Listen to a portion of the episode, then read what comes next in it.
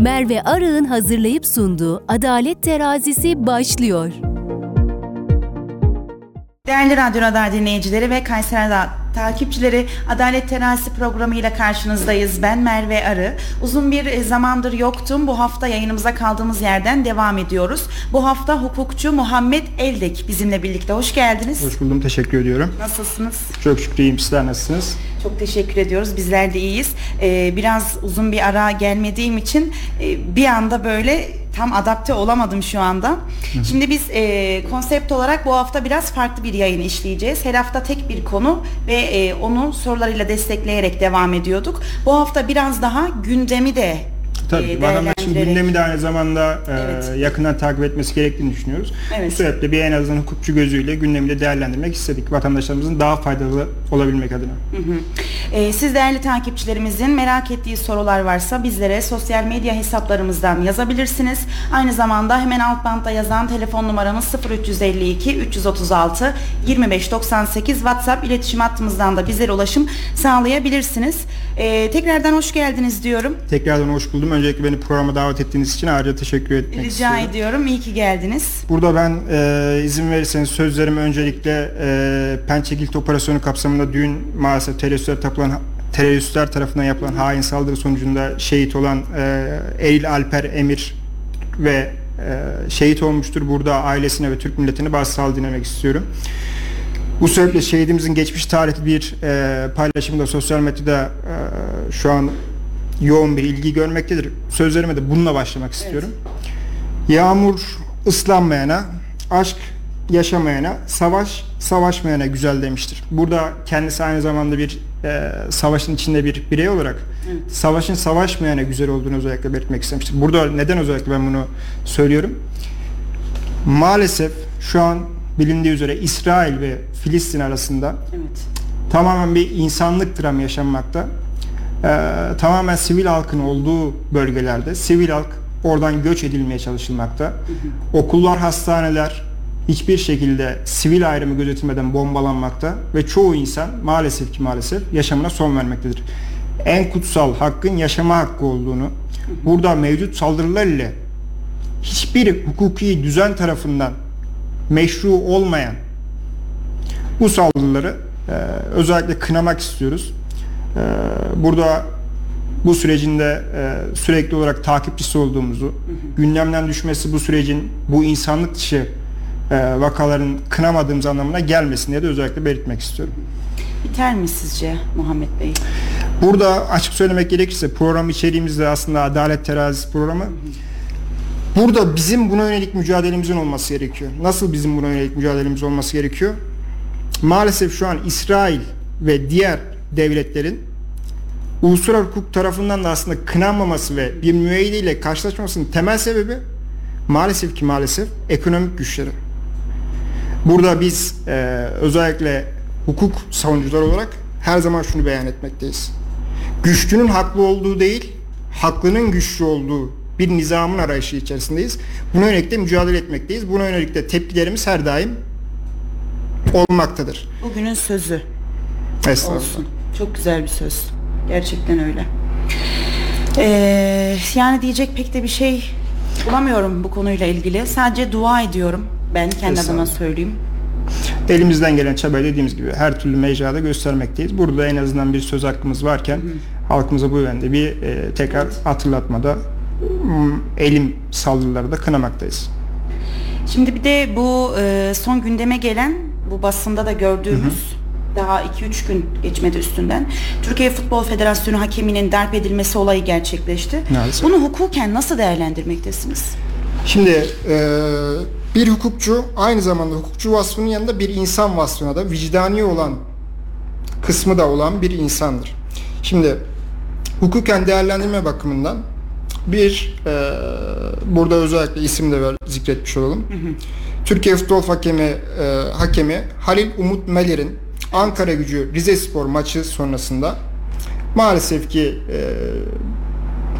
bir takım yöneticisi tarafından sahaya girilmek suretiyle hakaret edildiği, hakaretler sonrasında yumruk suretiyle kasten yaralama eyleminin gerçekleştiği, bu sırada tehditlerin ettiği, seni öldüreceğim vesaire Sonuçta çünkü e, burada mağdur sıfatında olan kişinin ifadesi de hukuk sistemine girmiş bulunmakta. Evet. Burada gerek Türk Ceza Kanunu gerekse de e, spor hukukuyla ilgili olarak e, altı bin iki yüz yirmi iki sayılı gerek düzenleme olsun gerek diğer düzenlemeler anlamında tabii ki bunun hukuki müeyyidesi var.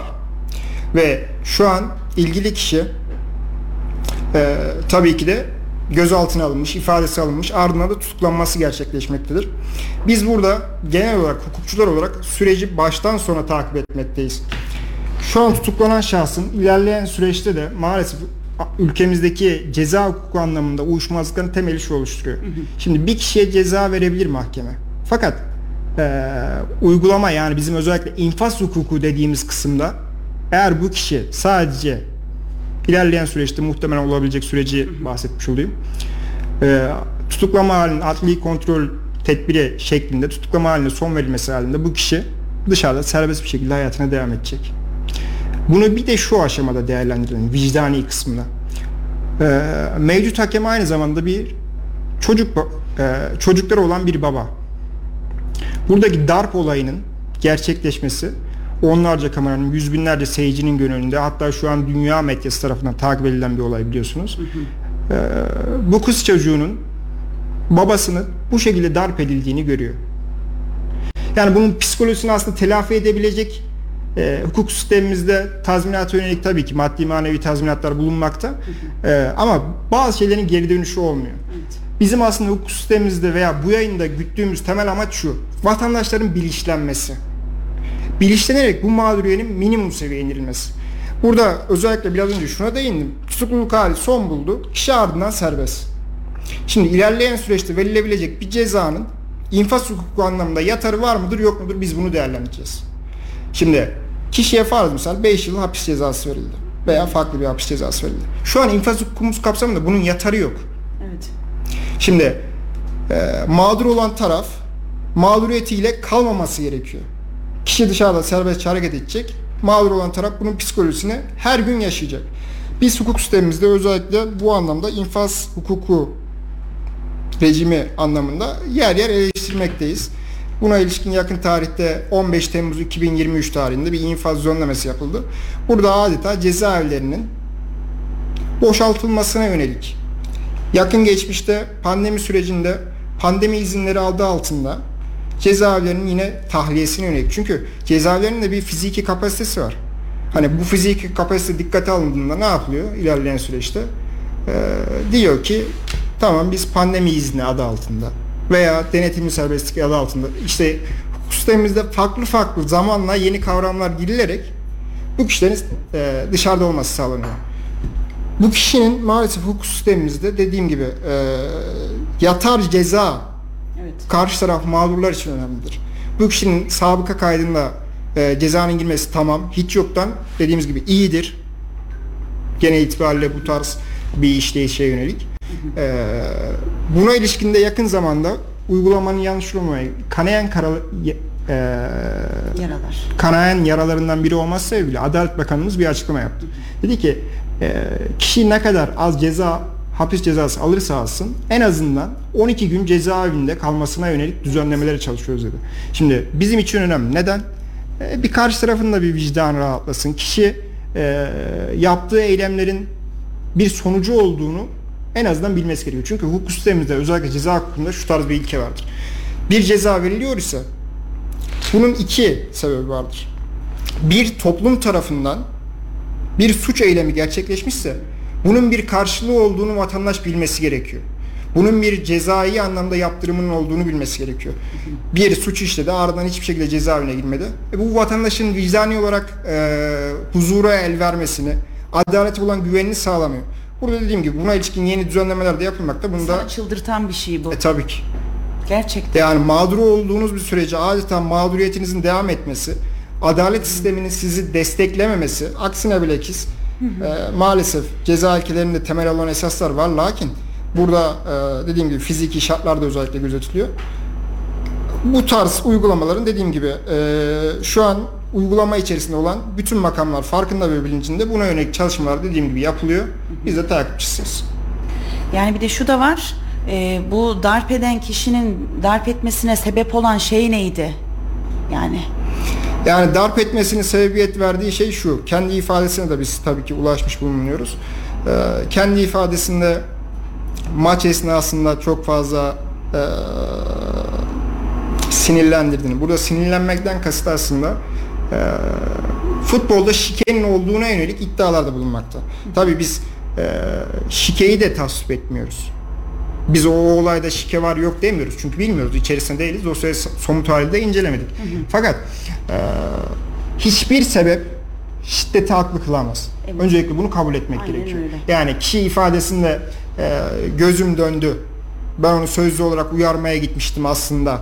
Fakat daha sonra tokat attım, aslında tokat attım diyor ama e, görüntülerde yumruğa yönelik direkt bir eylemin evet. olduğu. Burada da maalesef e, benim tokatım herhangi bir kemik kırığına sebebiyet verecek nitelikte değildi diye söylüyor ama basına yansıyan görüntülerde görüyoruz. Çok ciddi bir hasar var ve kemik kırığı gerçekleşmiş durumda. Burada bundan dolayı da e, şu aşamada kamu görevlisini yerine getirdiği kamu görevi nedeniyle spor alanında kılık oluşturacak şekilde yaralamak suçundan dediğimiz gibi tutuklanmış bulunmakta. Dediğim gibi sürecin takipçisiyiz. Şimdi e, bir diğer, aslında bu konular çok derin. Maalesef her aslında biri, başlı biri. başına her biri ayrı bir Aynen program öyle. konusu ama e, burada sizinle biraz önce gerçekleştirdiğimiz görüşmeler neticesinde benim temel sahim şuydu. Evet. Vatandaşa dokunabildiğimiz kadar fayda sağlayalım. Evet. Bu programda çünkü e, biraz önce dediğim gibi vatandaşta hukuk bilincinin oluşması çok önemli. Şimdi hukuk bilinci oluştuktan sonra zaten süreç bir şekilde devam ediyor ve biz e, hukuk savunucuları olarak burada elimizden düşeni her aşamada e, üstleniyoruz ve elimizden geldiğince takip ediyoruz. Burada vatandaşlarımızda eğer hukuk bilinci oluşur ise vatandaşlar da alabileceği reaksiyonları bilebilir. Ve adalete olan güvende yalnız olmadıklarını en azından bilirler. Biz bu noktada vatandaşın da avukata da en azından erişilebilir olması, hak mağduriyeti yaşaması adına elimizden geldiğince bilgi vermeyi bu program için hedefledim. Buna yönelik de sizinle beraber biraz önce gündemimizde olan noktaları e, belirlemek istedik diyebiliriz. Şimdi e, şöyle bir şey de söyleyeceğim. Bugün her şey serbest. Aynen öyle. O yüzden evet. vatandaşlarımıza biz diyoruz ki sorularınız varsa yazmaktan evet. çekinmeyin. Aynen Program öyle. esnasında biz bunlara sürekli yer vereceğiz. Sorularınızı cevaplamaya çalışacağız. Aynen öyle. Normalde tek bir konuyu ele aldığımda farklı bir soru geldiği Hı-hı. zaman bunu yine cevaplandırıyorduk ama yayın sonrası cevaplandırıyorduk Hı-hı. ki o konunun dışına çıkılmasın diye. Tabii. Şimdi her şey serbest. Takipçilerimiz bugüne özel istediğiniz her şeyi sorabilirsiniz. Elimizden Hukukçumuz geldi. Muhammed Eldek cevaplandıracaktır diyorum. Şimdi gündemimizi meşgul eden, yine kafa karıştıran, çok merak edilen, herkesi de ilgilendiren bir diğer konumuzun başlığı da asgari ücret. Hı hı. Asgari ücret e, kim tarafından nasıl belirlenmektedir? Şimdi asgari ücret gerçekten de hepimizi ilgilendiren bir ücret. Yani bu ücreti e, sadece münhasıran şu grup ilgileniyor diyemez. Şimdi e, toplumumuzun temelinde bir işleyiş vardır. Bir işçi kesimi, bir de işveren kesimi. Evet. E, şimdi işleri burada belirlenecek ücret noktasında iş kanununda bir atıf var. İş kanunu madde otuz dokuzda buna yönelik ücret takdirinin e, asgari ücret yönetmeliği de belirleneceği. Bu yönetmelikte de ise e, bu ücreti kim tarafından nasıl belirleneceği özellikle belirtilmekte. Evet. Şimdi asgari ücret yönetmeliğinde bir komisyonun oluşturulacağı, asgari ücret komisyonun oluşturulacağı ve bu komisyon on beş kişiden oluşacağı. Burada hani tek tek en azından belirtelim vatandaşlarımızın bilgi sahibi olmasına. Neden böyle bir gündem maddesi seçtiğimizde şu şekilde açıklayalım. Asgari ücret herkesi ilgilendiriyor. Hı hı. Şu an medyada da iki gün önce ayın on birinde ilk toplantı gerçekleşti. Evet. E, takipçisi olduğu veya izlemiş olduğu bir süreç hakkında bilgi sahibi olarak izlemesi çok farklıdır. Sadece e, izlemesi çok farklıdır. En azından bizim vatandaşlarımızdan e, genel itibariyle e, bir süreç hakkında hı hı. genel bilgi sahibi olarak süreci takip etmesinin onlar için de hı hı. en azından kamuoyunun gündeminde olan şeyleri e, daha iyi anlayabileceklerini, çünkü kendisini sonuçta ilgilendiren bir konu. Hı hı. Şimdi burada on beş kişilik dediğimiz gibi bir komisyon oluşmakta. E, bu komisyon genel itibariyle ülkemizde teamülen dört toplantıda asgari ücretin belirlendiği bir e, komisyon oluşuyor. Burada dediğimiz gibi ayın on birinde yani iki gün önce ilk komisyon toplantısı gerçekleşti. Hı hı. Bu komisyon dediğimiz gibi asgari ücret yönetmeliğinde on beş kişiden oluşacağı, hı hı. on kişinin katılımı ile toplantı yeter sayısının olduğu ve salt çoğunluk ile karar veren bir e, heyet diyebiliriz. Şimdi burada asgari ücret neye göre belirlenecek? En önemli hususlardan biri bu. Ülkedeki enflasyon gerçekten inkar edilemez düzeyde. E, bu konuda istatistik kurumlarının anketleri vesaire diğer dışarıdan bağımsız anketörlerin anketleriyle beraber e, ülkedeki enflasyon aslında asgari geçim ücreti, hani klasik sürekli görüyoruz ya, yoksulluk ücreti, asgari geçim ücreti diye anketler yapılıyor. Bunlar baz alınarak on beş kişinin dediğimiz gibi oluşturduğu bir topluluk ile bu on beş kişiyi e, kimdir? En azından bunun da vatandaşlarımıza genel bir bilgisi olsun. Çalışma ve Sosyal Güvenliği Bakanlığı, Çalışma Genel Müdürü veya Yardımcısı, Çalışma ve Sosyal Güvenlik Bakanlığı, İş Sağlığı ve Güvenliği Genel Müdürü veya Yardımcısı, Devlet İstatistik Enstitüsü, Ekonomik İstatistikler Daire Başkanı. Burada özellikle istatistiklere yönelik e, bu heyette devlet istatistikleri, yani devletin elindeki verilere göre biraz daha yorum yapılması adına, çünkü biraz önce sayacağız, az sonra sayacağız, hazine müsteşarlığı burada tabiri caizse e, burada belirlenecek olan ücretin devletin aynı zamanda hazinesini ilgilendirmesinden dolayı temsilen, devlet planlama teşkilatı müsteşarlığı ve yine burada en önemli belirtmek istediğimiz beş tane işveren sıfatını orada temsil edecek e, temsilci. Burada özellikle işvereni şu an TİSK, Türkiye İşverenler Sendikası e, kurulu özellikle. İşçiyi temsilen de Türk İş tarafından özellikle temsili gerçekleşiyor. Burada dediğimiz gibi işveren adına beş tane, işçi adına beş tane. Ee, burada ortak kararlar alınarak ilk toplantıda herhangi bir ücrete yönelik husus konuşulmadı. Fakat tabii kamuoyunda e, belli rakamlar geçiyor ama bundan hani e, şu an için resmiyete yansıyan bir veri olmaması sebebiyle özellikle belli meblağı telakki etmiyoruz. Ee, rakamlar konuşuluyor. Günün sonunda biz şunu hedefliyoruz aslında. Her iş ilişkisinde veya ücret ilişkisinde iki tarafta gözetilmesi gerekiyor.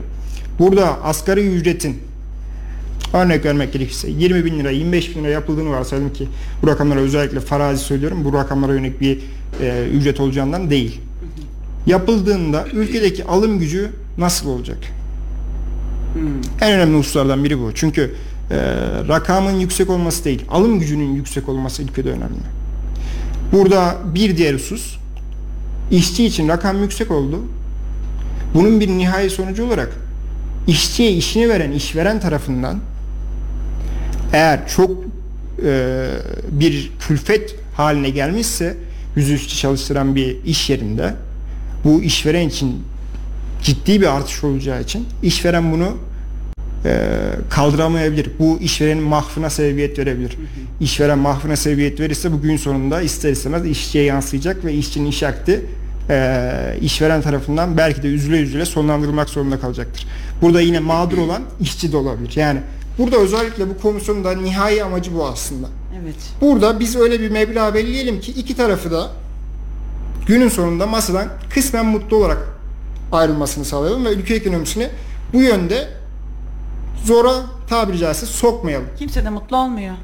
Ya işte maalesef e, hukuk ilişkilerinde her iki tarafında mutlu olduğu durum yok. Yani yok demeyelim ama az. Kısmen. Yani burada dediğimiz gibi önemli olan ülkede alım gücünün olduğunu, burada sadece rakamsal bazı bir değerlendirme yapılmadığını, e, umarım ülkemizdeki enflasyonun da giderek düşmesini, evet, ve alım gücünün artmasını temenni ediyoruz diyebiliriz bu konuda. Bu konuda da dediğimiz gibi E, toplantıları takip etmekteyiz. Dediğimiz gibi ilk toplantı ayın on birinde iki gün önce gerçekleşti. İkinci toplantı pazartesi günü ayın on sekizinde gerçekleşecek. E, genel itibariyle temel olarak dört toplantıda bir nihai kararın çıktığını söyleyebiliriz. E, kamuoyu da en azından buna yönelik takibi yaptığı zaman takipçisi olduğu bir süreci daha bilinçli bir şekilde değerlendirecektir diye düşünüyorum. İnşallah hayırlısı olur diyelim.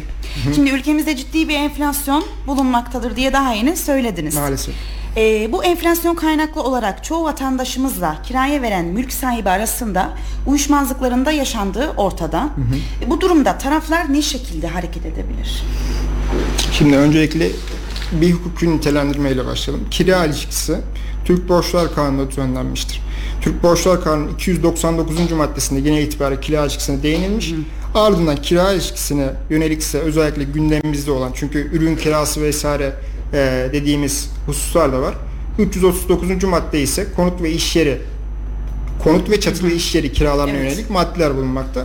Özellikle buradaki kira ilişkisinin hukuki dayanağı ve hukuki güvencesi burada gerçekleşmektedir. Şimdi biz kira ilişkisini öncelikle şu şekilde değerlendirelim. Çünkü bu, bu vatandaşımız tarafından yanlış anlaşılıyor ve e, üzülerek söylüyorum, yeri geldiği zaman bir hak mağduriyetine sebebiyet veriyor.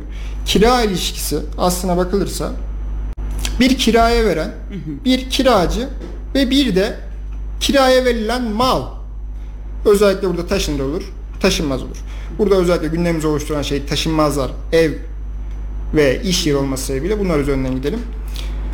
Ve bir bedelin oluşması ile kira sözleşmesi fiziken kurulmuş oluyor. Burada kira ilişkisinde kira sözleşmesinin kurulması için yazılı bir kira sözleşmesine gerek yoktur. Evet. Bunu özellikle vatandaşlarımıza belirtmiş olalım. Ee, şu taşınmazım, şu bedelle sana kiraya verdim şeklindeki bir ilişkili kira sözleşmesi kurulmuş olur. Şimdi kira bedeli noktasında şunu söyleyebiliriz.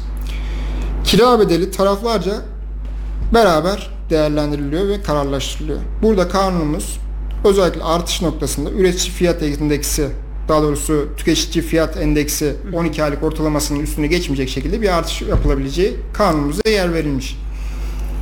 Şu an e, Anayasa Mahkemesi'ne de gitti. Bunu hukuki olarak değerlendirmesini bu sebeple yanlış buluyoruz tarzında bir söylemde bulunmayacağım. Lakin ne kadar ülke enflasyonunu destekleyebilecek, hakkaniyete uygun olduğu vatandaşın takdirine bırakmakla beraber yüzde yirmi beşlik bir artışın olduğu vatandaşlarımız tarafından özellikle biliniyor. Bu yüzde yirmi beşlik artış, öncelikle şunu belirteyim, sadece konutlar için geçerli.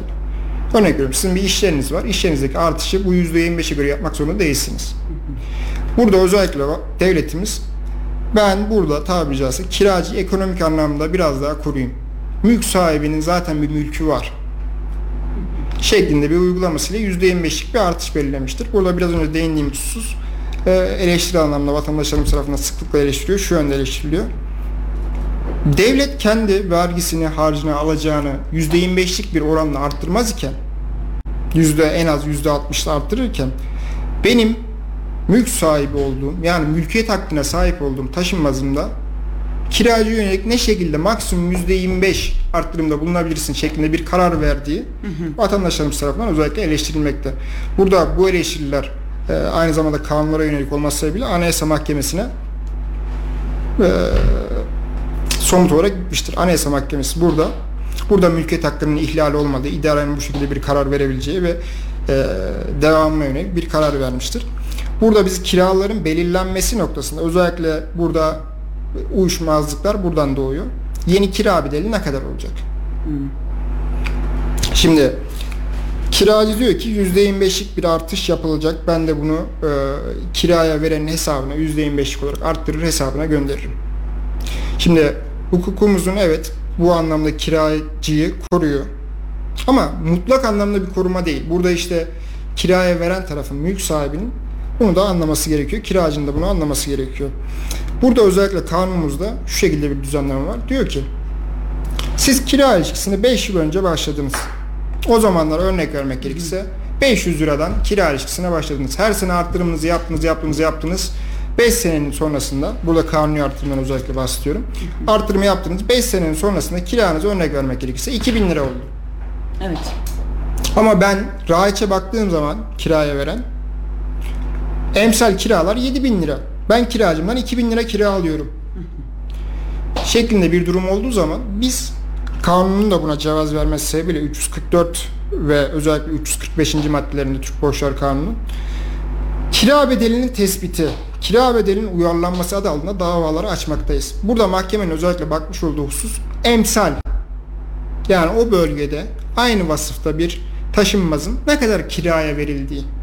Mahkeme bu yönde bilirkişi vasıtasıyla özellikle emsal araştırması yapıyor ve kira bedelinin o bedel noktasına getirilmesi noktasına bir karar verebiliyor. Burada sadece dediğimiz gibi kanaatin genel itibariyle mahkemede ve özellikle bilirkişi raporlarına yönelik olduğunu, bu kira bedelinin buna yönelik belirlendiğini özellikle söyleyebiliriz. Burada özellikle belirtmemiz gereken vatandaşların için önem arz eden bir husus. Şu an bu kira tespiti noktasında bir Eylül iki bin yirmi üç tarihinden itibaren bu zorunlu arabuluculuk kapsamına dahil edilen bir uygulama. Bu sebeple kiracı ile kiraya veren arabulucu, tarafsız bir arabulucu tarafından davet edilmek üzere bir tarafın başvurusu sonrasında özellikle dava açmak isteyen kiraya veren tarafından başvurulması üzerine arabulucu tarafından ofislerine davet edilmekte ve kira bedelinin taraflar arasında e, ortak bir bedele getirilmesi, iki tarafında hukuki anlamda bir dava süreciyle karşılaşmaması. Çünkü e, taraflar açısından bizim dikkat ettiğimiz hususlardan biri şu: her vatandaşımız davanın tarafı olmak istemiyor. Diyor ki ben o süreçleri yaşamak istemiyorum, o kaygılı süreci yaşamak istemiyorum. Ben evimde e, mülk sahibinin, bunu yanlış yorumlanmasın lütfen, mülk sahibinin rızası olmadan sanki burayı işgal ediyormuşsun gibi kullanmak istemiyorum. Bunun geldisi gittisi olacak, e, bunun huzursuzluk bana yaratacak şeklinde. Burada arabuluculuk ofisi tarafından davet edilmelerinin ardından arabulucu tarafından toplantılar gerçekleşiyor. Burada kira bedelini taraflar ortak meblağda anlaşabiliyor. Bunu e, nihai anlamda tavsiye ediyor muyuz? Ediyoruz. Özellikle bu sürece kiracıların katılmasının daha faydalı olacağını söylüyorum. Çünkü arabuluculuk görüşmelerinde şöyle bir arabuluculuk kanununda hüküm var. E, arabulucu tarafından davet edildikten sonra haklı bir mazereti olmadığı sürece, örnek veriyorum burada hastane olur, rapor olur vesaire, bu durumlar hariç olmak üzere arabuluculuk görüşmelerine gelmeyen taraf arabuluculuk ücretleri ve ileride doğabilecek bundan dolayı bir yargılama olursa yargılama giderlerine hükmedilir. Şimdi e, ilerleyen süresi bir dava olur. Bu davayı kaybettiğiniz takdirde belki bundan dolayı dava masraflarınız sizin haklı çıkmanıza rağmen ödemeniz gündeme gelebilir. Burada vatandaşların bu sebeple hak kaybına uğramaması adına arabuluculuk görüşmelerine özellikle katılmasını, burada dava olmadan, çünkü e, arabuluculuk mekanizmasının özellikle sebeplerinden biri de şudur: hukuktaki iş E, leyişi biraz daha hızlandırmaya yönelik, e, dosya sayısını azaltmaya yönelik. Çünkü hakimlerin önünde gerçekten bu noktada yargının bir üyesi olarak e, yeri geliyor bir hakime çok fazla iş yükü verildiğini, bu hakimin yetişmek için e, insanüstü performansı beklemekteyiz. Onlar da zorlanıyor. Burada yargının bir üyesi olarak onlara da hak vermemek elde değil. Evet. E, burada o yüzden arabuluculuk görüşmelerine tarafların katılmasının fayda sağlayacağını düşünüyoruz. Evet, evet. Yani aslında doğru yollar izlenirse anlaşmalarda çok kolay bir şekilde sağlanabilir diyorsunuz.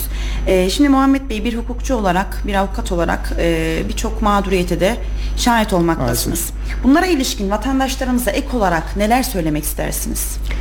Şimdi öncelikle e, bu tarz bir imkanımız olması bile yakın tarihte Kayseri'de birçok mağduriyeti görmekteyiz. Bunların da tarafı olmaktayız. E, şuna değinebiliriz. Vatandaşlarımızın buna yönelik mağduriyetleri varsa, dediğim gibi yorumlarda belirtirlerse, hı hı, soru olarak da belirtebilirler. Bunlara da değinmeye elimizden geldiğince çaba gösteririz.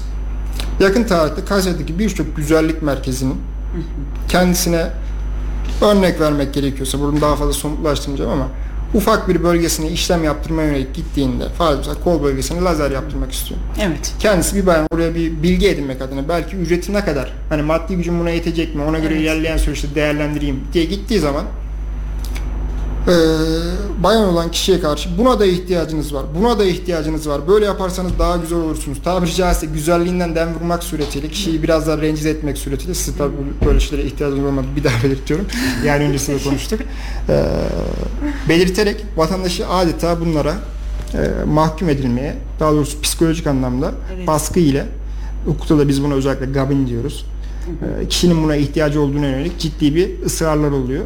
Burada şunu değerlendiriyoruz tabii, Türk Borçlar Kanunu anlamında sözleşme özgürlüğü vardır. Kişi istediği sözleşmeyi yapar, istediği sözleşmeyi yapmaz. Ama burada iradeyi sakatlayan haller vardır. Burada o kişiye yönelik ciddi bir şekilde buna ihtiyacınız var şeklinde söylemlerle kişinin adeta ona ihtiyacı olduğu e, inandırılmaya çalışıyor ve inandırılıyor. Psikolojik baskı. Yani maalesef. E, burada günün sonunda şu şekilde uyuşmazlıklarla özellikle karşılaşmaktayız. Vatandaşı daha sonra alelacele hızlı bir şekilde diğer hastalarımız bekliyor vesaire denilmek suretiyle okumasına müsaade etmeden bir sözleşme imzalatılıyor. Ödemeyi aldığı zaman haydi. Aynen öyle. öyle. Genel itibariyle e, faydaya biraz daha bakılıyor maalesef, ticaret olması sebebiyle.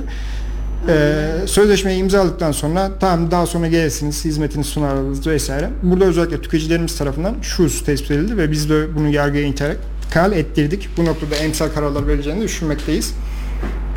Bu sözleşmelerde Tüketici, tüketici kanunundan doğan, tüketicilerin korunması hakkında kanundan doğan hakları hatırlatılmamakta. Aksine bilakis, aksine düzenlemelerin olduğunu görmekteyiz. Hı hı. Nedir? Tüketicinin kanuni anlamda bir cayma hakkı vardır. Bu sözleşmelerde ise genel itibariyle hiçbir şekilde iptal ve iade edilmez şeklinde hükümler yazılmak suretiyle vatandaşın bilgilendirilmesi eksik yapılmakta. Bir diğer husus, bu sözleşmelerde haksız şartlar, yani sözleşmedeki ismiyle telakki etmiş olan cezai şartlar. Bu sözleşmeden eğer ola ki vazgeçerseniz, evet, yüzde otuz, yüzde kırk gibi cezai şartı ödersiniz. Vatandaşlar burada şu şekilde bir durumla karşılaşıyor. Vatandaş diyor ki benim kafamdan geçen beş bin liralık bir hizmet almaktı. Fakat bana orada ciddi bir şekilde e, dayatma ile elli bin liralık bir sözleşmenin altına imzamı attırdılar. Burada da dediğimiz gibi okumasına özellikle müsaade edilmiyor çoğu yerde. Evet. Vatandaşlarımız da maalesef genel itibariyle okumadan imza attığı için e, bir mağduriyet oluşuyor. Çünkü güveniyor. İşte hukukta zaten çoğu uyuşmazlık tarafların karşılıklı birbirine güveninden meydana geliyor. Maalesef. Bu noktada vatandaşlarımızın dediği gibi, güvenme kalmış. Yani bu noktada dediğimiz gibi özellikle vatandaşlarımızın hukuki anlamda bilinçlendirilmesi bu noktada önemli. Ee, tekrar tekrar diyoruz. Ee, imzalamadan önce hı hı. mümkün mertebe ne kadar güven ilişkisi olursa olsun okuyun. Çünkü e, en ufak hatanız hukuki anlamda sonuç doğurabilir. Biz burada ne kadar sizlerin haklarını savunuyor olsak da e, Türk Borçlar Kanunu anlamında da ve Tüketici Korunması Hakkında Kanunu da tabii ki karşı tarafları koruyan hükümlerde bulunmakta. Burada e, şu husus yanlış anlaşılmasın. Tüketicinin korunması hakkındaki kanun mutlak anlamda tüketiciyi koruyor değil. Yeri geldiği zaman hizmet sağlayıcı da kanun koruması gerekiyor. Çünkü hukuk bir taraf nezdinde her zaman artı, yani pozitif ayrımcılık yapılacak bir müessese değildir. Hukuk herkes için gereklidir. Aynen öyle, evet. Burada özellikle mevcut uyuşmazlıklarda bilgi sahibi olduğumuzdan dolayı tarafların beyanları ve sözleşmelere ve süreç hakkında hı hı. cezai şartlar maalesef ki çok ciddi bir şekilde vatandaşı mağdur etmekte. Nasıl mağdur etmekte? elli bin liralık bir sözleşme yüzde otuz, yüzde kırk, yüzde elli bir cezai şart belirlenmekte. Vatandaş hiçbir şekilde daha hizmet almadan bakıyor, daha sonra sözleşmeyi okuyabilirim, bana ne imzalattırdınız ben bilmiyorum şeklinde beyanında sözleşmeyi incelediğinde bakıyor ki yüzde otuz, yüzde kırk bir ceza şartı var. Burada diyor ki ben vazgeçersem, örnek veriyorum yüzde ellilik bir ceza şartı olduğunu varsayarsak yirmi beş bin TL hiçbir şey yaptırmadan ödeyeceğim.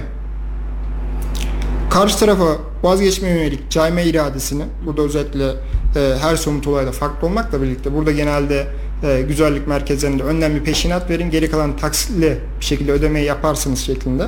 E, çoğu vatandaşımız bununla maalesef tarafı olmuştur belki de. Hı hı. E, bir ilişki kurulmakta. Bu ilişki hı hı. sonrasında da e, biz tüketicinin koruması hakkında kanunda özellikle e, burada cayma hakkı on sekizinci maddeye girmekte ve yedi gün içerisinde cayma iradesinin karşı muhatabı ulaşmasını aramaktayız.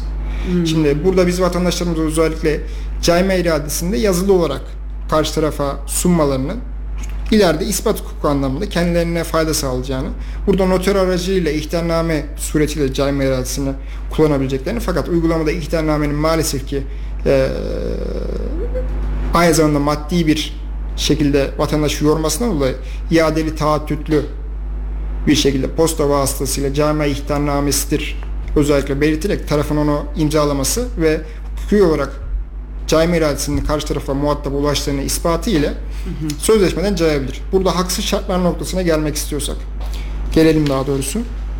Tüketicinin koruması hakkındaki kanunun beşinci maddesinde özellikle haksız şartlar düzenlenmiştir. Burada tüketicinin koruması hakkındaki kanunun beşinci maddesinde haksız şartlar noktasında özellikle sözleşmenin tarafı olan kişilerin bilgilendirilmesini özellikle aramaktadır. Hı hı. Yani e, vatandaş genel itibariyle zaten burada bunlardan bahsediyor. Evet. Çoğu kişi bundan mağdur. Ben bu hizmeti yaptırılmaya dair hizmete ilişkin çoğu şey noktasında bilgilendirildim. Fakat ben bundan vazgeçtiğim zaman bu tarz bir ceza şartının bana ödeneceği hiçbir şekilde söylenmedi. Hani ben bunu bilseydim bu sözleşmeyi imzalamazdım. Bu sözleşmenin tarafı olmazdım. Burada tüketici hakem heyetleri özellikle genel itibariyle, meblağ itibariyle daha çok e, bu uyuşmazlıklara çözüm merci oluyor. Tüketici hakem heyetine bir başvuru eğer karşı taraf Ee, olumlu, müsbet bir şekilde geri dönüş yapmazsa, ki uygulamada fazla yaptığını görmüyoruz. Aksine bilakis vatandaşa e, şu şekilde yaklaşıyorlar. Hani ne yapmak istiyorsanız yapın, nereye başvurmak istiyorsanız başvurun. Hı hı. Çünkü vatandaşa şöyle bir izlenim de oluşturmaya çalışılıyor. Bizim elimiz kuvvetli. Biz buna benzer süreçleri yaşadık. Günün sonunda parayı ödeyen kişi sen olacaksın. Haksız çıkan kişi sen olacaksın. İzlenimiyle vatandaşın adeta yargıya başvurmasını engellemeye çalışılıyor. Burada vatandaş çünkü şunu düşünüyor. Diyor ki bu daha önce olmuş ve kazanmışlar. Buna yönelik e, ifade veriyorlar. Burada ben başvurursam yine mağdur olan taraf ben olacağım.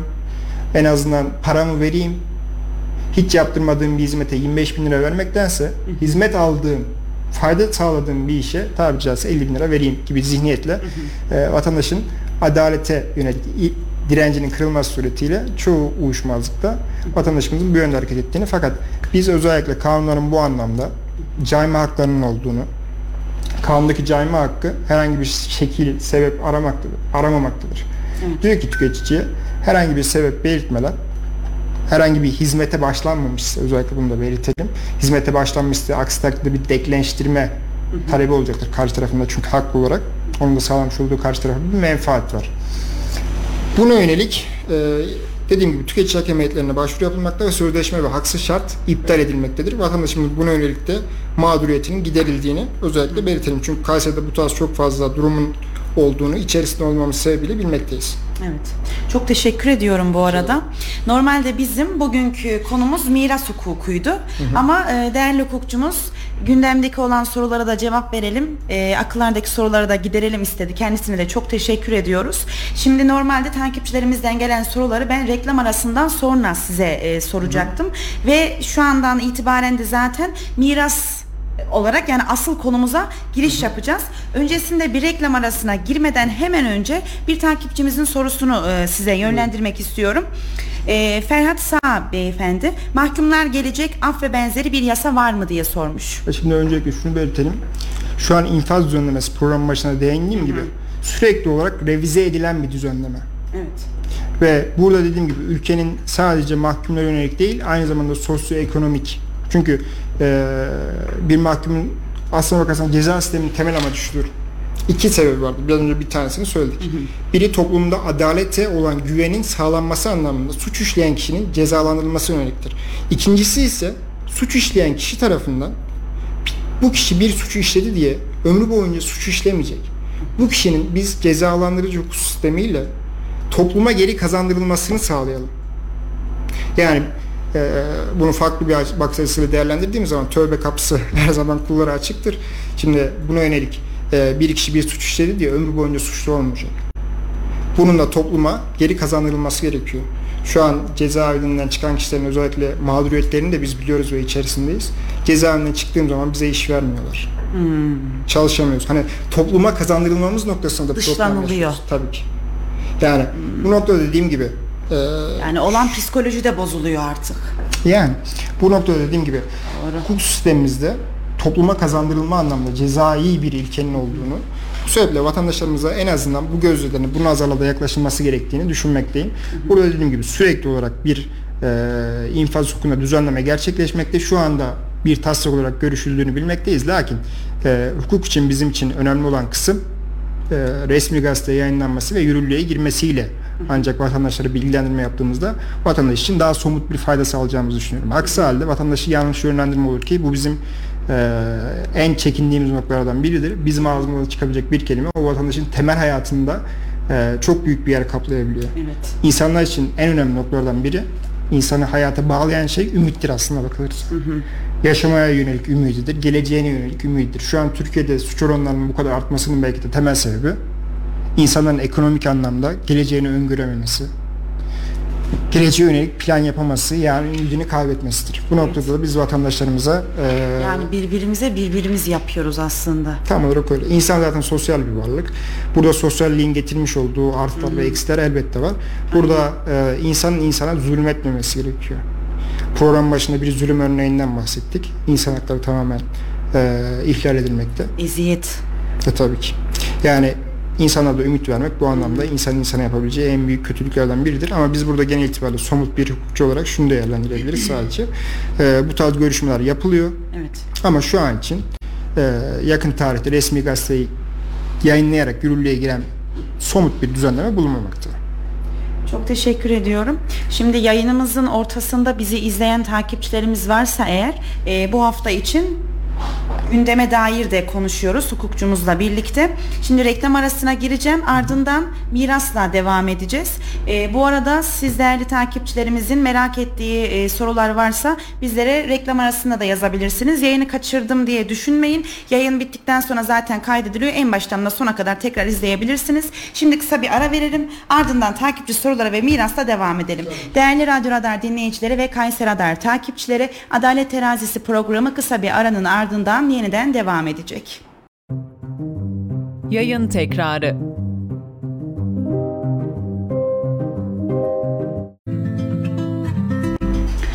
Değerli Radyo Radar dinleyicileri ve Kayseri Radar takipçileri, Adalet Terazisi programı kaldığı yerden devam ediyor. Bu hafta hukukçu Muhammed Eldek bizimle birlikte.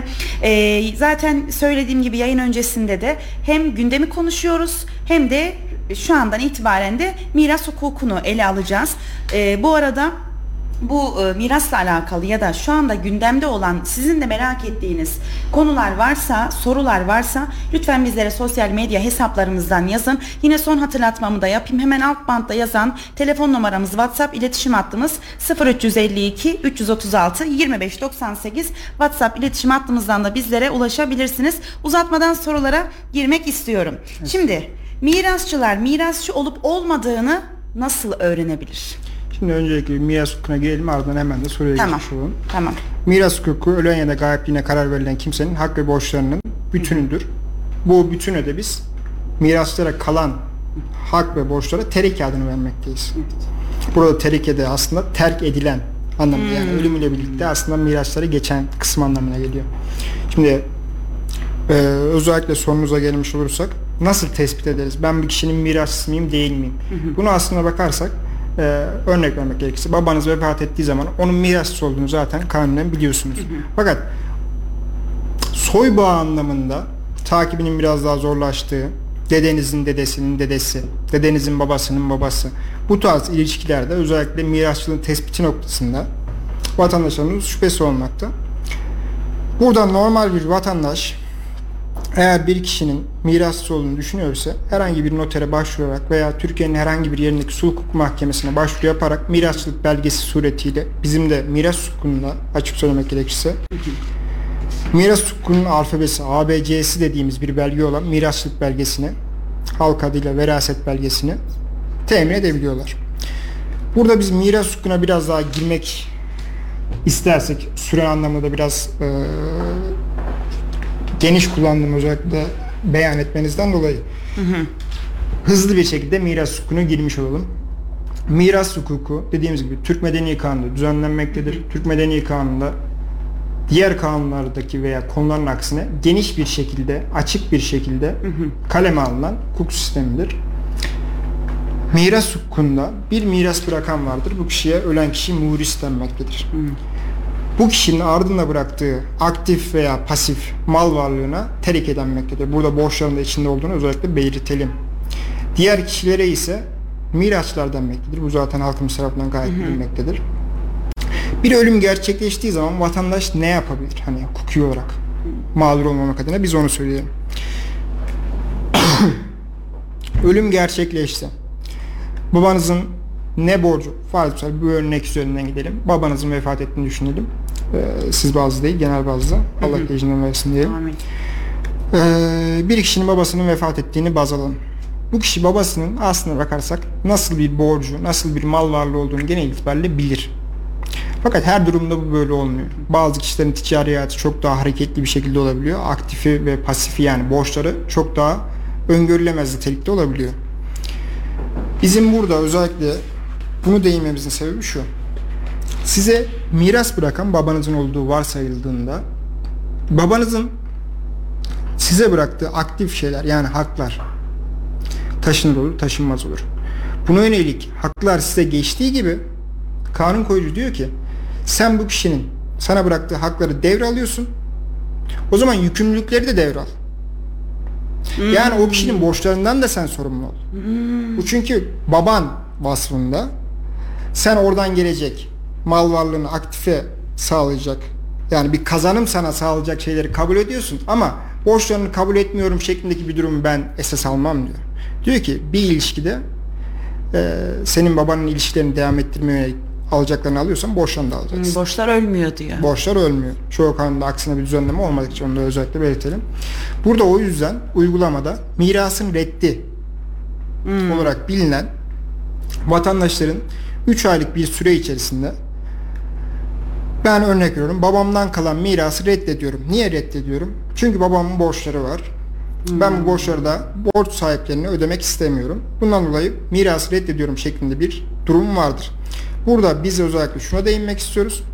Dediğimiz gibi bazı durumlarda bu ilişki girift bir şekilde olabiliyor. Nasıl? Ben borcunu var ama aktifi bu borcu karşılar mı emin değilim. Bu durumda yapılabilecek yol ise şudur. Özellikle sulh hukuk mahkemesinden babanızın e, defterinin tutulmasını talep edebilirsiniz. Bu defter iki şekilde olabilir. Bir, koruyucu defter tutma hı hı. dediğimiz tedbire yönelik, özellikle uygulamada delil tespiti olarak da geçen e, bütün mal varlığının araştırılmasının yapılmasını mahkemeden talep edebilirsiniz. Burada e, alacaklı olduğunu ileri süren taraflara da ilan suretiyle bu kişiden alacaklı olan kişiler mahkememize beyanda bulunsun, alacaklarını şu süre içerisinde mahkememize beyan etsin şeklinde bir düzenlemesi vardır. Uygulamada dediğim gibi e, girift ilişkiler dışında pek izlenen bir yol değil. Vatandaşlarımız tarafından bilinen bir yol değil. E, bunun için de özellikle mirasın reddi anlamında üç aylık bir sürenin olduğunu, fakat resmi defter tutulmasına yönelik bir talep var ise bu süreç boyunca araştırmaların da aynı zamanda süre anlamında e, bir zaman kapsayacağı için bir aylık bir süre içerisinde defter tutulmasına yönelik beyanatı mahkemeye E, beyan etmeniz halinde hı hı. mahkeme bu kişinin alacaklar tarafından gelen, benim bu kişiden şu kadar alacağım var kalemlerinde özellikle e, inceler ve sizin bilginize sunar. Bu araştırma sonrasında size der ki babanızın, örnek veriyorum, şu kadar borcu var, bu kişiler alacaklar başvurdu, hı hı. şu kadar mal varlığı var, bu durumda mirası kabul mü ediyorsun, red mi ediyorsun hı hı. diye mahkemesi tekrar beyanda bulunur. Siz mirasın reddine yönelik eğer bu yolda bir e, hareket izlemişseniz yine üç aylık bir süre içerisinde mirası red veya kabul edebilirsiniz. Evet. Biz bunu özellikle niye beyan ediyoruz veya açıklıyoruz kamuoyuna? Bu şekilde girift bir ilişki varsa hı hı. mahkemeden defter tutulması suretiyle e, borçları ve mal varlıklarının tespiti yapılabilir. Bu dediğimiz gibi hukuken bir başka yol. Yine başka bir E, mirası red noktasında vatandaşımızın en azından bilmesi gereken veya kulak aşinalığı olması gereken bir diğer durum hükmü reddir. Hükmü red nedir? Miras, ölüm hak, miras halal toplum tarafından bilinen şekilde. Eğer babanızın çok fazla borcu varsa, ölmeden önce hukukta, bizim icra hukukunda aciz belgesi dediğimiz bir belge var. Bu aciz belgesi alacaklı tarafından mahkemeye başvuruluyor ve diyor ki benim bu kişiden, örnek veriyorum, yüz bin T L alacağım var. Bu kişinin şu an mevcut ekonomik durumda ben bu ücreti bundan tahsil edemiyorum. Bu kişi ödemekten acize düşmüş durumda. Ödeyemiyor. Hı hı. Bana öyle bir belge verin ki bu belgeyle ben bu kişiden alacaklı olduğumu ilerleyen süreçte iddia edebileyim şeklinde bir belge veriliyor. Ödemeden aciz deniliyor buna. Burada e, mirasçılar tarafından hükmü red aşaması, açık söyleyelim, her aşamada ileri sürülebilecek bir husus. Hı hı. Ee, babamızın borca batıklığını biliyorduk. Biz bu sebeple mirasa ilişkin herhangi bir kabul anlamında işlem yapmadık bu süreçte. Kabul anlamında işlem yapma noktasında vatandaşlarımız tarafından bize sıklıkla sorulan şey şu: biz notere veya sulh hukuk mahkemesine başvurarak mirasçılık belgesi aldık. Mirasçılık belgesi almak mirası kabul ettiğimiz anlamına gelir mi? Şimdi mirasçılık belgesi almak dediğimiz gibi miras hukukunun A B C'si olduğu için ve mirasçılık belgesinin içeriğinden de en azından bahsetmiş olalım. Mirasçılık belgenin içerisinde e, şu kişinin mirasçısı olduğunuz, bu kişinin e, diğer akrabalarınız veya atanmış bir mirasçı varsa veya bu kişi bir vasiyet daha öncesinde herhangi bir notere veya mahkemeye bildirmişse bu kişinin şu vasiyeti tespit edildi. Hmm. Buna göre mirasçıları şunlar. Miras payı, örnek veriyorum, babanızdan size yüzde yirmi birlik bir miras payı intikal etti şeklinde bilgilerin yer aldığı mirasçılık belgesi bulunmaktadır. Burada dediğimiz gibi e, vatandaşlarımızın kendisine bir miras kaldığı zaman öngörü itibariyle zaten çoğu vatandaşımızda bulunmaktadır.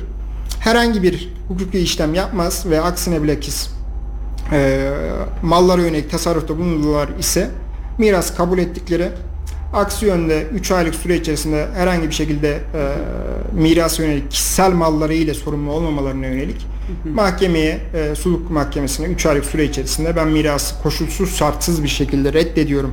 Hı hı. Ben bu mirastan dolayı şahsi mal varlığım ile sorumlu olmak istemiyorum şeklinde beyanlarıyla mirası reddedebileceklerini, yine hükmü üret anlamında da eğer ödemekten aczisi var ise hı hı. E, bunu ilerleyen süreçte biz aciz olduğu için herhangi bir işlem yapmadık, mirası reddetmiştik, borçlarından bu sebeple sorumlu olmayalım şeklinde. Hı hı. E, dediğimiz gibi burada özellikle bir e, zaman itibariyle bir kıstasımız yok. E, miras hukuku anlamında tek istisnai sayılabilecek nitelikte olan, normalde miras hukukundan doğan davalılar sulh mahkemesine açılmakta, fakat hükmü üret biraz daha farklı. Aciziyet vesaire ispatı noktasında karşı taraf veya bunun kötü niyetli olup olmadığını ispatı noktasında burada sadece bir asliye hukuk mahkemesi gündeme girmekte. Burada ilerleyen süreç dediğimiz gibi süre sınırı olmadan. Bir diğer usuller ise e, defter tutulmasına yönelik. Burada bizim dediğimiz gibi girift ilişkilerde özellikle tavsiye ettiğimiz nokta budur. E, bu kişinin alacakları ve borçlarını özellikle bir görelim, ona göre kabul edelim veya etmeyelim şeklindeki durumlardır. Burada defter tutmaya yönelik özellikle şunu belirtelim.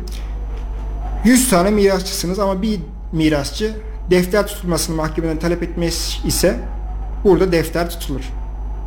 Mahkeme burada bir kişinin başvurusunun esas alınacağını, buna yönelik araştırmanın yapılacağını, bu noktada e, tekrar mirasçılara kabul veya redde yönelik beyanların alınacağını, fakat uygulamada şu şekilde bir durum oluyor.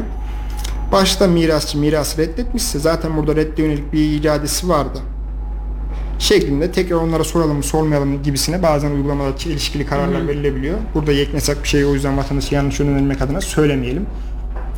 Dediğimiz gibi miras size intikal ettiği zaman ilk yapacağınız işlemlerden biri bunlardır. Mirasçılık belgesi dediğimiz gibi sulh mahkemesi veya noterliklerden alınabilir. Şimdi e, bu konuyla alakalı bir takipçimiz e, soru sormuş ama biraz okumakta zorlandım. E, babam vefat etti. Ben dahil beş kardeşiz. Annem de sağdır. Ee, bana bu mirasın ne kadarı düşer? Miras mallarının çoğunu kardeşlerim kullanmaktadır. Ee, kardeşim kullanmaktadır. Biz yararlanamıyoruz. Ne yapabiliriz demiş.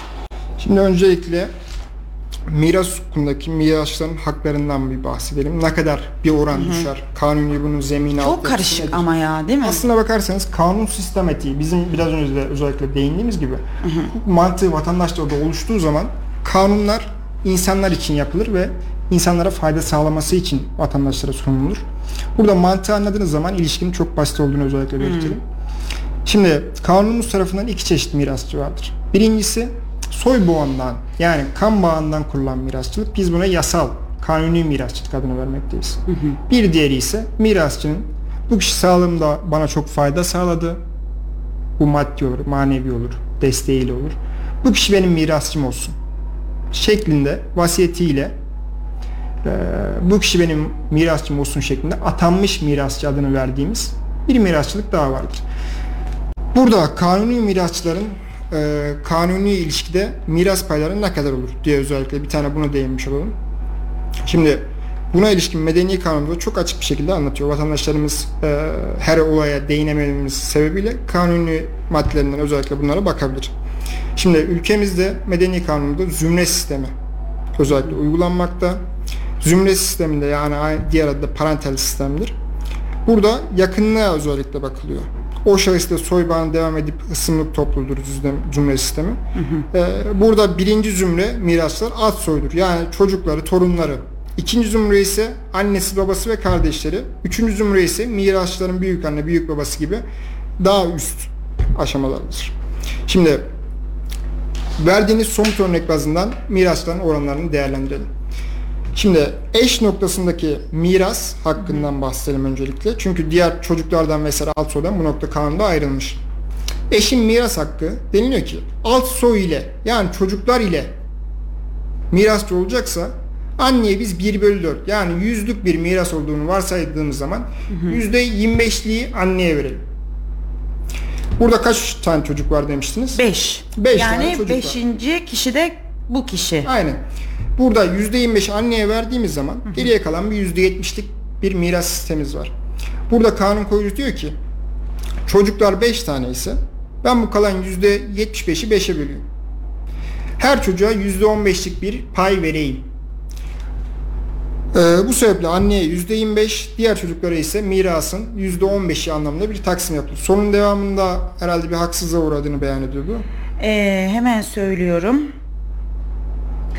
Ee, beş yani diğer kardeşlerinin kullandığını ama bir kardeşinin kullandığını ama kendilerinin kullanamadığını söylüyor. Şimdi bu aslına bakarsak yani bir haksızlık var burada. Aynen, tabii ki hukukta haksızlığı bir şekilde vatandaş aleyhine yormuyor ve haksızlığı mahkemelere yansıması halinde cezalandırıyor tabii ki. Buradaki cezalandırma Hı. maddi bir cezalandırma olacak.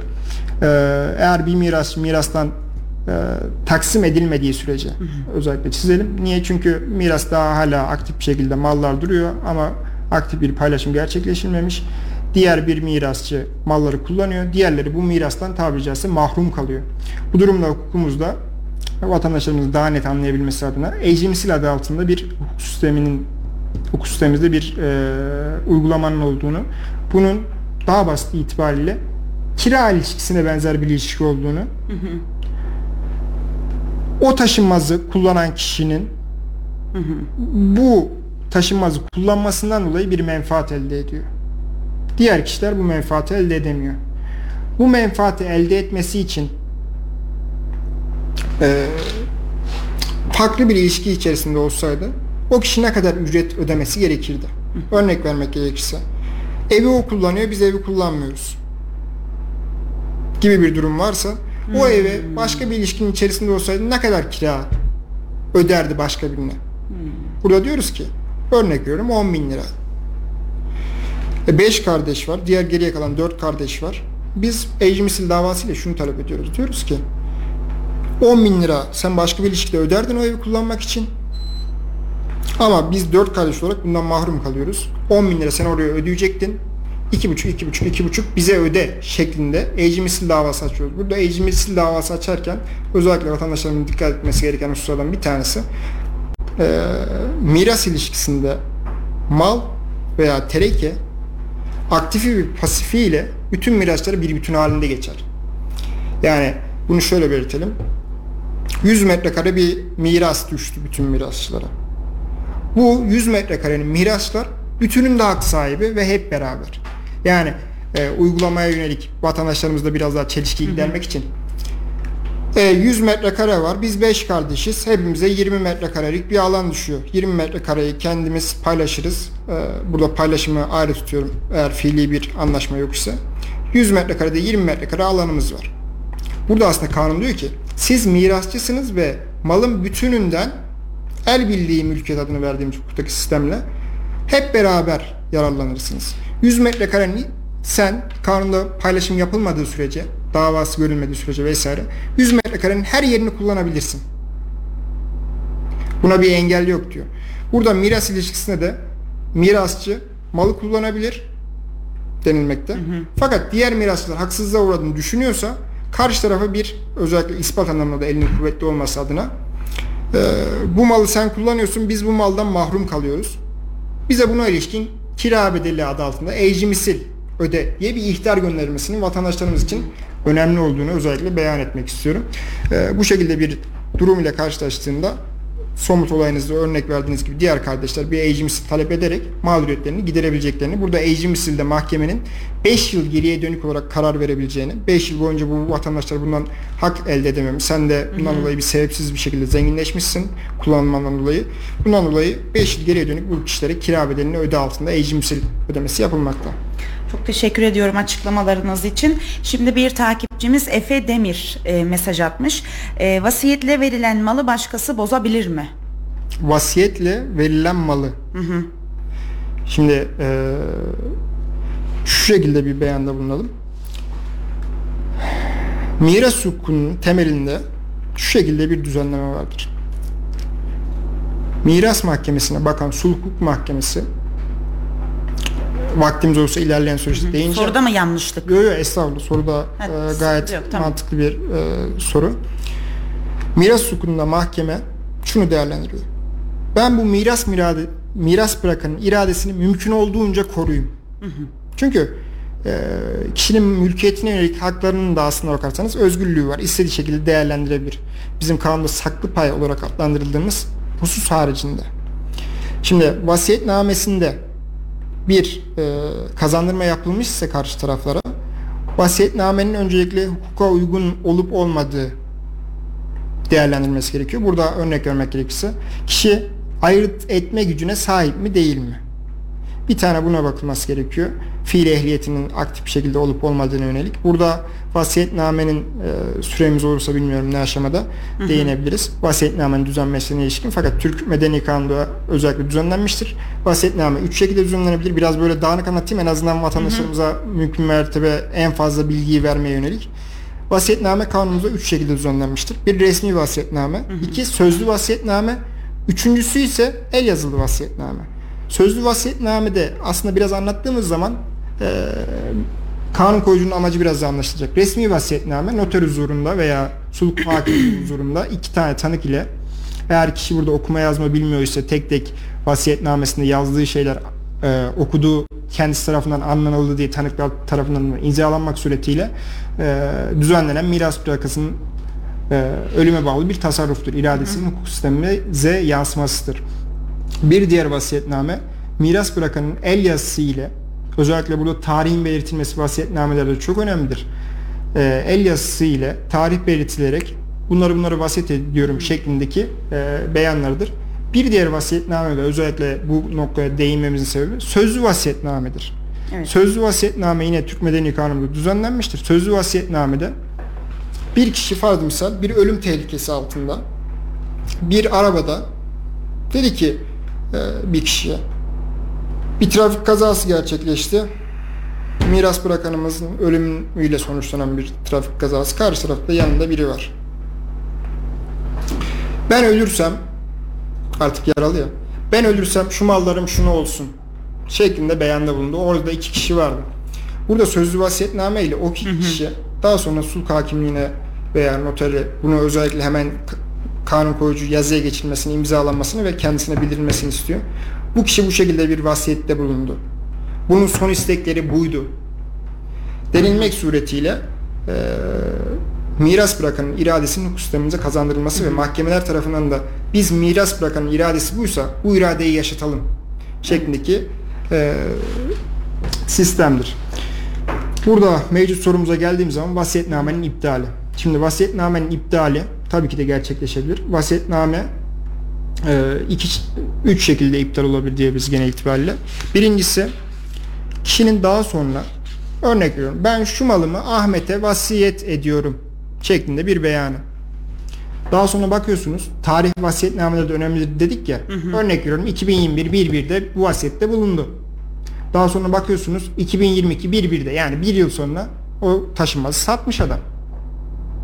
E şimdi hukuki olarak bu vasiyetname iradesinin devam ettiğini söyleyebilir miyiz?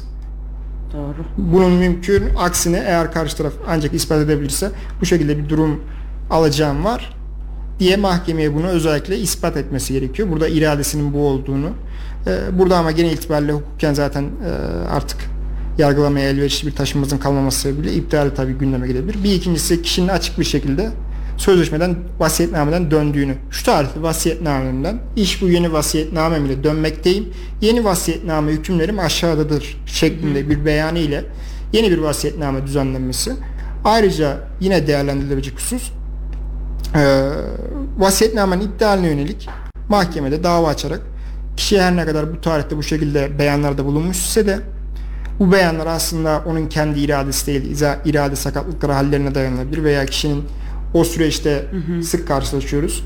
Ee, iradesinin sağlam olmadığı, özellikle doktor raporu vesaire olmadan iradesinin karşı tarafın baskısıyla veya hastalık sebebiyle hı hı. E, sakat olduğunu, bu sebeple vasiyetnamenin iptaline yönelik dava elbette hı hı. ki açılabilir.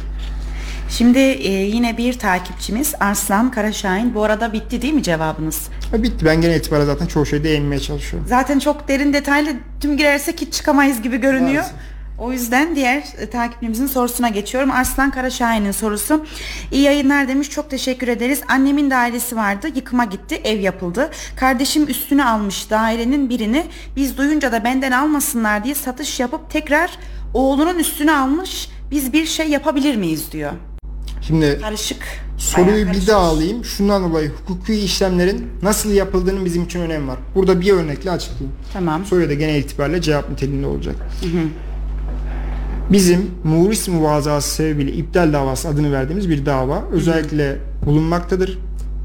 Bir diğer sıklıkla açtığımız dava ise tenkis davasıdır. Hı hı. Bu davalarda biz genel itibariyle bir mirasçının hakkının biraz daha ihlal edildiğini beyan etmekteyiz. Tenkis davasında buna çok verdi, bize az verdi şeklinde genelde uygulama. İptal davasında ise, muvaza davalarında ise kişinin aslında iradesi burada o kişiye satlı olarak gösterdi ama buradaki iradesi aslında bana mal vermemek için o kişiye bağışladı. Hı. Şeklindeki durumdur. Burada da özellikle şunu belirtebiliriz. Ee, bir mahkemeyi bağlayabilecek mevcut hukuk sistemimizde hakim bağlayabilecek bir sistem vardır. Bunun adı da e, Yargıtay'ın İçtihadı Birleştirme Genel Kurulu kararları. Mahkeme bu hükmün aksine karar veremez. Çünkü Yargıtay'da İçtihadı Birleştirme Genel Kurulu'nun amacı şudur. Mahkemeler arasında benzer bir durumda emsal olarak bu karar verilsin, adalete güven gerçekleşsin, vatandaşlar aynı durumda farklı farklı kararlar verebileceğini düşünmesin. Burada özellikle altını çiziyorum, somut olayların birbirine benzemesi halinde. Hı hı. Çünkü her mahkeme somut olaya içine detayına girmek ve hakkaniyete uygun bir şekilde karar vermek e, mükelleftir diyebiliriz. Hı hı. Burada kişi tapuda satış olarak gösterdiği bir işlem yaptı. Fakat buradaki iradesi bağışlamaya yönelik ise muris muvazası sebebiyle tapu iptal ve tescil davası açarak hı hı. o taşınmazın burada farklı farklı şekilde el değiştirmesi, özellikle bu da hukuk sistemimizde maalesef vatandaşlar tarafından çoğu zaman yanlış anlaşılıyor. Bir tapunun el değiştirmesi hukuken takip edilemez bir sistem değil. Her şey hukuki anlamda evraklara geçişilerek zaten o kişiden bu kişiye satıldı, o kişiden bu kişiye satıldı şeklinde kayıt altına alınıyor ise biz bunun takibini yapabiliyoruz. Biz burada miraçların hakkını yedirmeyeceğiz. Ne yapacağız? O kişilere satılmışsa başka bir satışın olmadığını varsayarak ardından diğer örneğe geçeceğim. Hı hı. Tapuyu diğer mirasçılara miras malı gibi tekrar kazandırılmasını ve o tapu işleminin iptalini gerçekleştiriyoruz. Diğer mirasçılar o tapuda tekrar mirasçı sıfatına kazanıyor.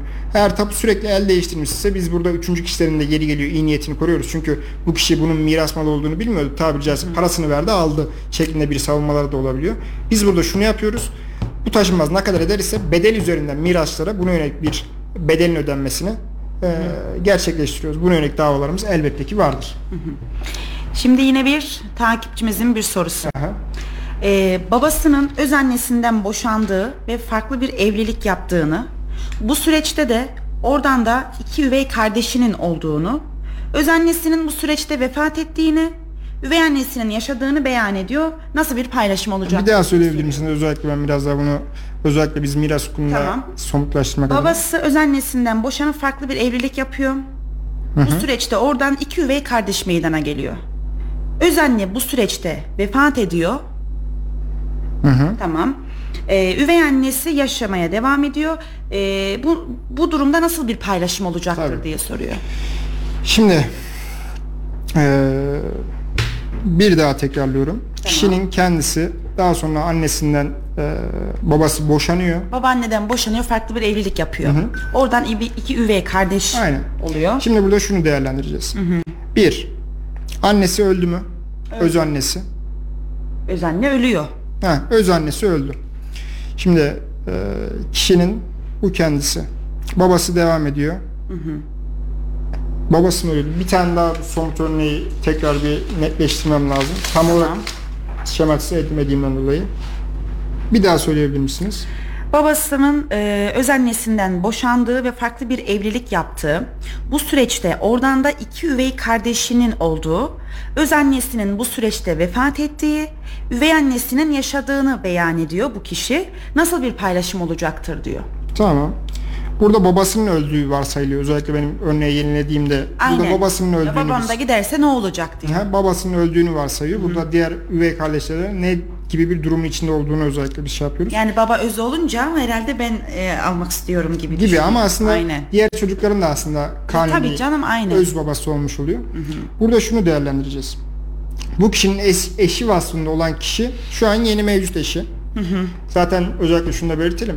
Eski eşler boşanma durumunda miras hak sahibi olamıyor. Hmm. Tabii ki artık onunla soy bağı kesilmiş oluyor. Bunun aksi durumları vardı. Sadece boşanma davası devam eder vesaire. Mevcut boşanma gerçekleşmez. Miraslar devam eder. Buna göre zina vesaire gibi durumlar olur. Bu şekilde mahkeme e, yeri gelir e, o eşin de haklılığına göre mirastan yoksun bırakabilir tabii ki. Hı hı. Burada mevcut önlemimize geldiğim zaman bir annenin ve sonuçta nihayetinde ikisi e, yan kan kısımlı olan üç tane kardeşin olduğunu görüyoruz. Burada biraz önce de belirttiğimiz gibi alt soyuyla birlikte anne mirasçı olduğu zaman bir bölü dört yani yüzde yirmi beşi anneye verilecek. Geriye kalan bir yüzde yetmiş beşlik bir mirasın olduğunu, hı hı. bunun da üç kardeş arasında eşit bir şekilde paylaştırılacağını ve yüzde yirmi beşlik bir şekilde mirasın taksim edileceğini, burada kişinin de yüzde yirmi beşlik bir miras alacağını söyleyebiliriz. Hı hı. Şimdi bir diğer soruya geçeceğim. Ee, babam vefat etti. İki kardeşiz. E, malların neredeyse tamamını vasiyetnameyle diğer kardeşime verdi. Bu durumda ne yapabilirim diyor. Biraz önce değinmiştik. Tenkis davası adını verdiğimiz Hı-hı. bir dava var.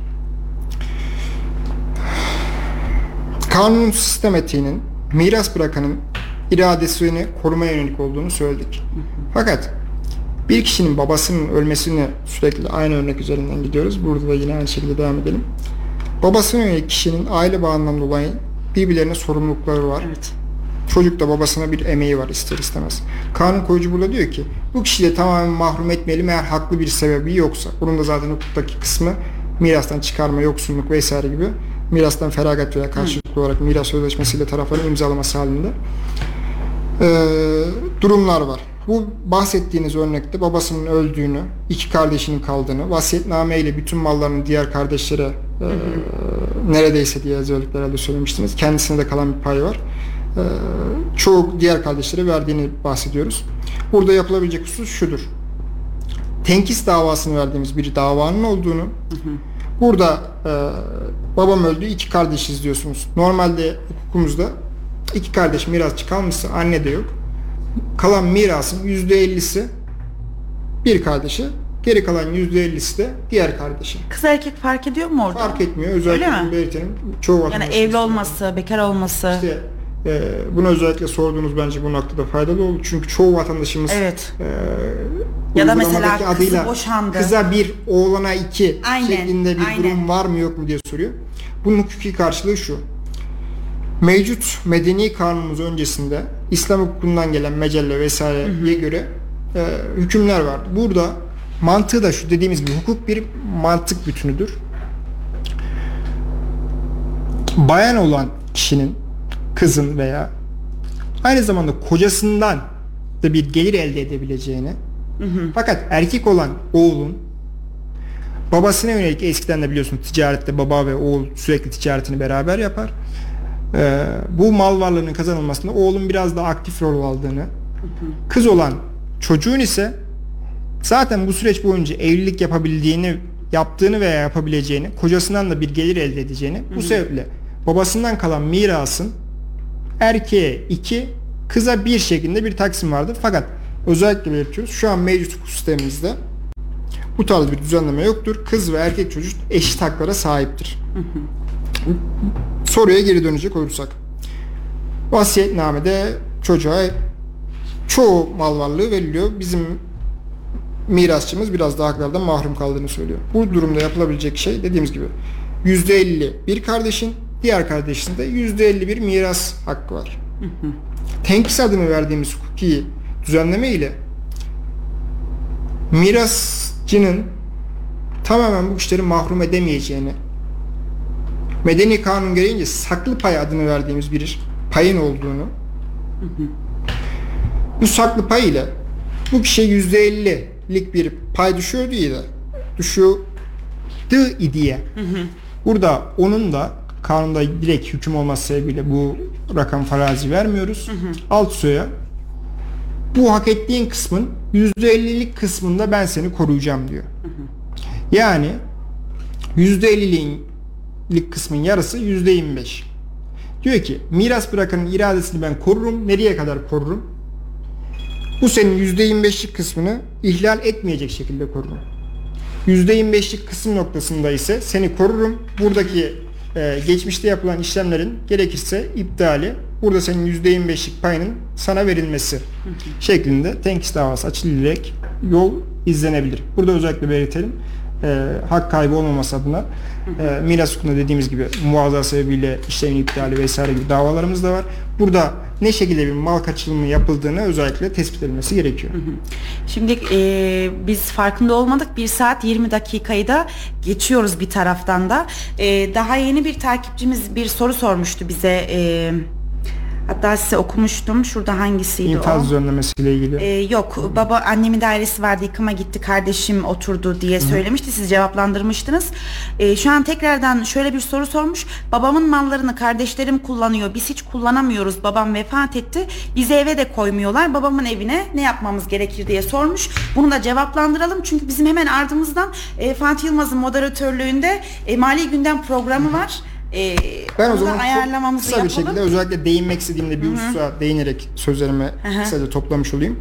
Burada mevcut bahsettiğiniz gibi eğer kişi hakkını kullanamadığını ileri sürüyor ise dediğimiz gibi ecri misil davası açarak bu maldan menfaat elde eden kişiye beş yıl geriye dönük olarak, bakın beş yıl ciddi bir süre. Evet. Yani e, burada mahkemede e, ilerabet yapmıyor. Tabiri caizse bu şekilde bir mağduriyetin varsa beş yıl içerisinde bana gel en azından diyor. Hukuki bir öngörülebilirlik oluşturuluyor. beş yıl geriye dönük olarak kira bedeline talep edebilir. Asıl değinmek istediğimiz hususlardan biri ise uygulamada en çok karşılaştığımız ve taraflarımız. En can alıcı nokta. Aynen. Ortaklığın giderilmesi davası. Bu şekilde bir mağduriyetini devam ettiğini düşünüyorsa bu mağduriyeti giderme yönelik izlenebilecek en somut adımlardan bir tanesi. Hı hı. Bu artık mirasçılık ilişkisini tamamen sonlandırma. Kime ne pay düşüyorsa, kime ne alacak düşüyorsa hı hı. bunun artık nihayete erdirilmesine, hakkı olan parayı veya taşınmazı almasını mahkemeden talep edebilir. Hı hı. Burada ortaklığın giderilmesi davası adını vermekteyiz. Ortaklığın giderilmesini e, içeriği itibariyle anlatayım kısaca. Farz mesela beş tane taşınmaz var. beş tane mirasçı var. Mahkemeye şu şekilde başvurabiliyorsunuz. beş tane taşınmaz var. Burada aynen taksim yapılsın. Hepimize birer daire verilsin. Şeklinde bir yol izleyebilirsiniz. Bir diğer yol beş tane daire var. Fakat bunların işte cephesinden, katından dolayı her birinin farklı farklı değeri var. Biz bunlar kendi içerisinde anlaşamadık. Zaten miras ilişkilerinin temelinde şu var. Taraflar belli bir noktadan sonra maddi menfaati gereği akrabalık ilişkisi tamamen zedeleniyor. Yan yana dahi gelmek istemiyorlar. Evet. Burada artık ne yapılıyor? Bu daire satılsın. Bize de mirasçılık hissemiz oranınca. Bu da tabii biraz önce belirttiğimiz gibi mirasçılık belgesindeki yazan orandır veya biraz önce örneklerde yüzde yirmi beş, yüzde on beş olarak belirttiğimiz oranlar. Satış gerçekleştikten sonra bu para bizim hesabımıza mahkeme tarafından yatırılsın şeklindeki yoldur. Ortaklığın giderilmesi davası bu şekilde gene işleyişi itibariyle. Fakat burada özellikle vatandaşlara değinmemiz gereken ve fayda sağlayabileceğimiz bir diğer husus ise bir Eylül iki bin yirmi üç tarihinden itibaren artık ortaklığın giderilmesi davasının arabuluculuk sistemine kazandırıldığı hı hı. ve bir miras davası açmadan önce arabuluculuğa zorunlu olarak başvuru yapılması gerektiği. Hı hı. Arabuluculuğa zorunlu olarak başvuru yapıldığında arabulucu tarafları, mirasçıları veya kanuni temsilcilerini, avukatlarını e, bir araya getiriyor ve bakın burada bir miras var. Bunu ne şekilde çözebiliriz? Bunun artıları nedir? Çok kısa değineyim. Ortaklığın giderilmesi davası, özellikle taraf sıfatının fazla olması ve mirasçıların birbirleriyle anlaşamaması sebebiyle tebligatların özellikle her bir mirasçıya gitmesi, gelmesi, bunlar hep hem zaman alan hem de maddi anlamda yargılamaya külfet olan şeylerdir. Ee, bu anlamda uzun sürdüğü için eğer arabulucuda taraflar bir araya gelirse biz hiçbirimiz anlaşamıyoruz zaten. Bakın bu e, mahkemede de görülecek nihai aslında sonuçlardan bir tanesi. Biz hiçbirimiz anlaşamıyoruz, biz bölüşemiyoruz. Burada bize satış gerçekleşsin, paramız ödensin şeklinde bir karar verdiklerinde arabulucu anlaşma tutanağı olarak tarafların satışa yönelik bir iradesinin olduğunu e, arabulucu tutanağı son tutanağı düzenlemekte. Burada artık ne yapmış oluyoruz? Bu son tutanakla birlikte ortaklığın giderilmesi davasında mahkemenin vereceği kararı taraflar arabulucuda almış oluyor. Bundan sonraki süreç iki taraf için de aynı. Mahkeme kararı verdiği zaman mahkeme bu taşınmazlar satılsın diye e, ortaklığın giderilmesi dairesi satış ofisine özellikle e, dosyayı tevdi ediyor ve orada taşınmazın kıymeti takdir ediliyor ve taşınmaz ilan suretiyle, e-ihale suretiyle şu anda uygulamada hı hı. teklif verilmek suretiyle satışı gerçekleşiyor. Ortaklığın giderilmesi davasının arabulucunun kazandırılmasıyla mahkemenin vereceği bu taraflar satış noktasında anlaştı hı hı. hükmü direkt taraflar tarafından icra edilebilirlik şerhi alınmak suretiyle sulh mahkemesinden. Bunun sebebi şu, tarafların iradesinde herhangi bir sakatlık var mı? Farz mesela bir kişi vasi tarafının olması gerekiyordu, kısıtlıydı, ehliyet kısıtlıydı. Bir tane mahkeme özellikle bu tarz hukuka aykırı bir durum var mı? Onun de, tespitini yapıyor. O tarz bir durum yoksa mahkeme arabuluculukta tarafların anlaşmış olduğu hususlar kapsamında satış gerçekleşmesini istiyorsa satış, eğer taraflar e, biz aynen taksim yapılmasını istiyoruz, hepimize birer daire Hı-hı. noktasında anlaşmışlar ise burada e, bunu icat edilebilir şerh alarak direkt satış gerçekleştirerek taraflara e, paranın iadesi veya tapuya direkt bu hususun teşkil edilmesi noktasında çok hızlı bir süreç yönetilebiliyor. Bizim vatandaşlar özellikle burada e, uyarmak istediğimiz veya Hı-hı. hak mağduriyetine sebebiyet vermemesi adına bu tarz bir durumun mevcut olması ve şu an için Kayseri yargılamalarında avukatlara da yeni bir e, düzenleme olması bile aktif kullanılamıyor. Taraflar e, biz hiç anlaşamıyoruz zaten, arabuluculuk vesaire hiçbir şey anlaşılmıyor, mahkeme süreci olsun şeklinde beyanlar oluyor. Burada biz özellikle ne diyoruz? Mahkeme sürecinde nihai olarak verilebilecek kararın arabulucuda taraflar tarafından anlaşarak e, verilebileceğini ve sürecin çok daha hızlı bir şekilde netilebileceğini, özellikle hızlanıyorum. Hı hı. Ee, yani son dakika böyle aceleye gelse de zaten bence çok, çok güzel bir yayın oldu. Çok da önemli yerlere de biz hı hı. değindik diye düşünüyorum. Elimizden geldiğinde, dilimizden döndüğünce yardımcı olmaya vatandaşlara... Şimdi içime sinmedi, bir takipçimizden yazmış. Hızlıca onu da bir cevaplandıralım. Ardından da kapanışa geçelim.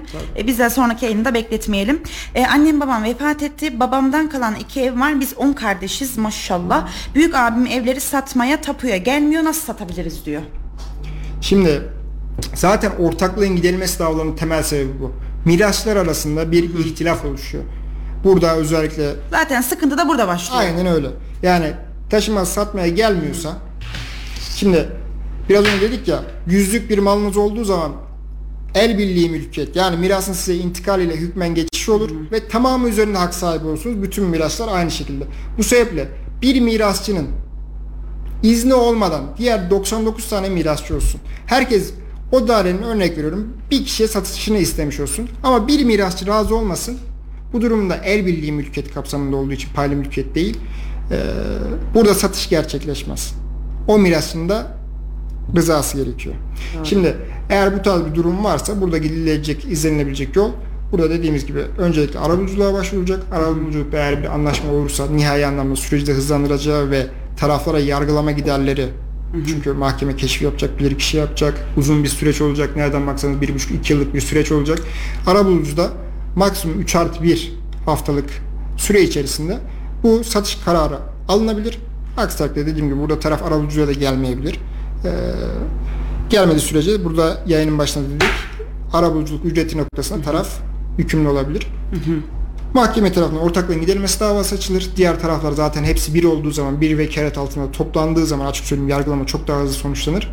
Ee, o kişiye sadece tebligatın çıkartılması, hı hı. ardından ortaklığın şu bu suret, satış suretiyle giderilmesine yönelik mahkemeden ivedi bir karar alınır. Bu karar dediğim gibi satış müdürlüğüne gönderilir. Satış müdürlüğü bir kıymet takdiri yapar. Kıymet takdirinin ardından bir e, muammer bedel belirlenir. Bu muammer bedelin en azından satış sürecinde kısmen biraz değinmiş olalım. Muammer bedelin yüzde ellisi artı diğer giderlerin altında kalmamak üzere e, bir bedel belirlenir. Uygulamada bu şu şekilde karşılaşıyor. Bu bedelin her türlü üstüne çıkılıyor. Çünkü genel itibariyle e,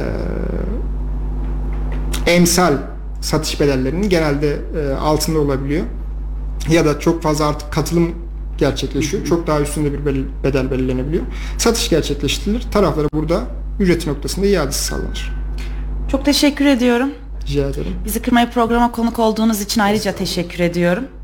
Ee, bu hafta hukukçu Muhammed Eldek bizimle birlikteydi. Kendisine çok teşekkür ediyoruz. Bu arada program, programı sonlandırıyorum Muhammed Bey.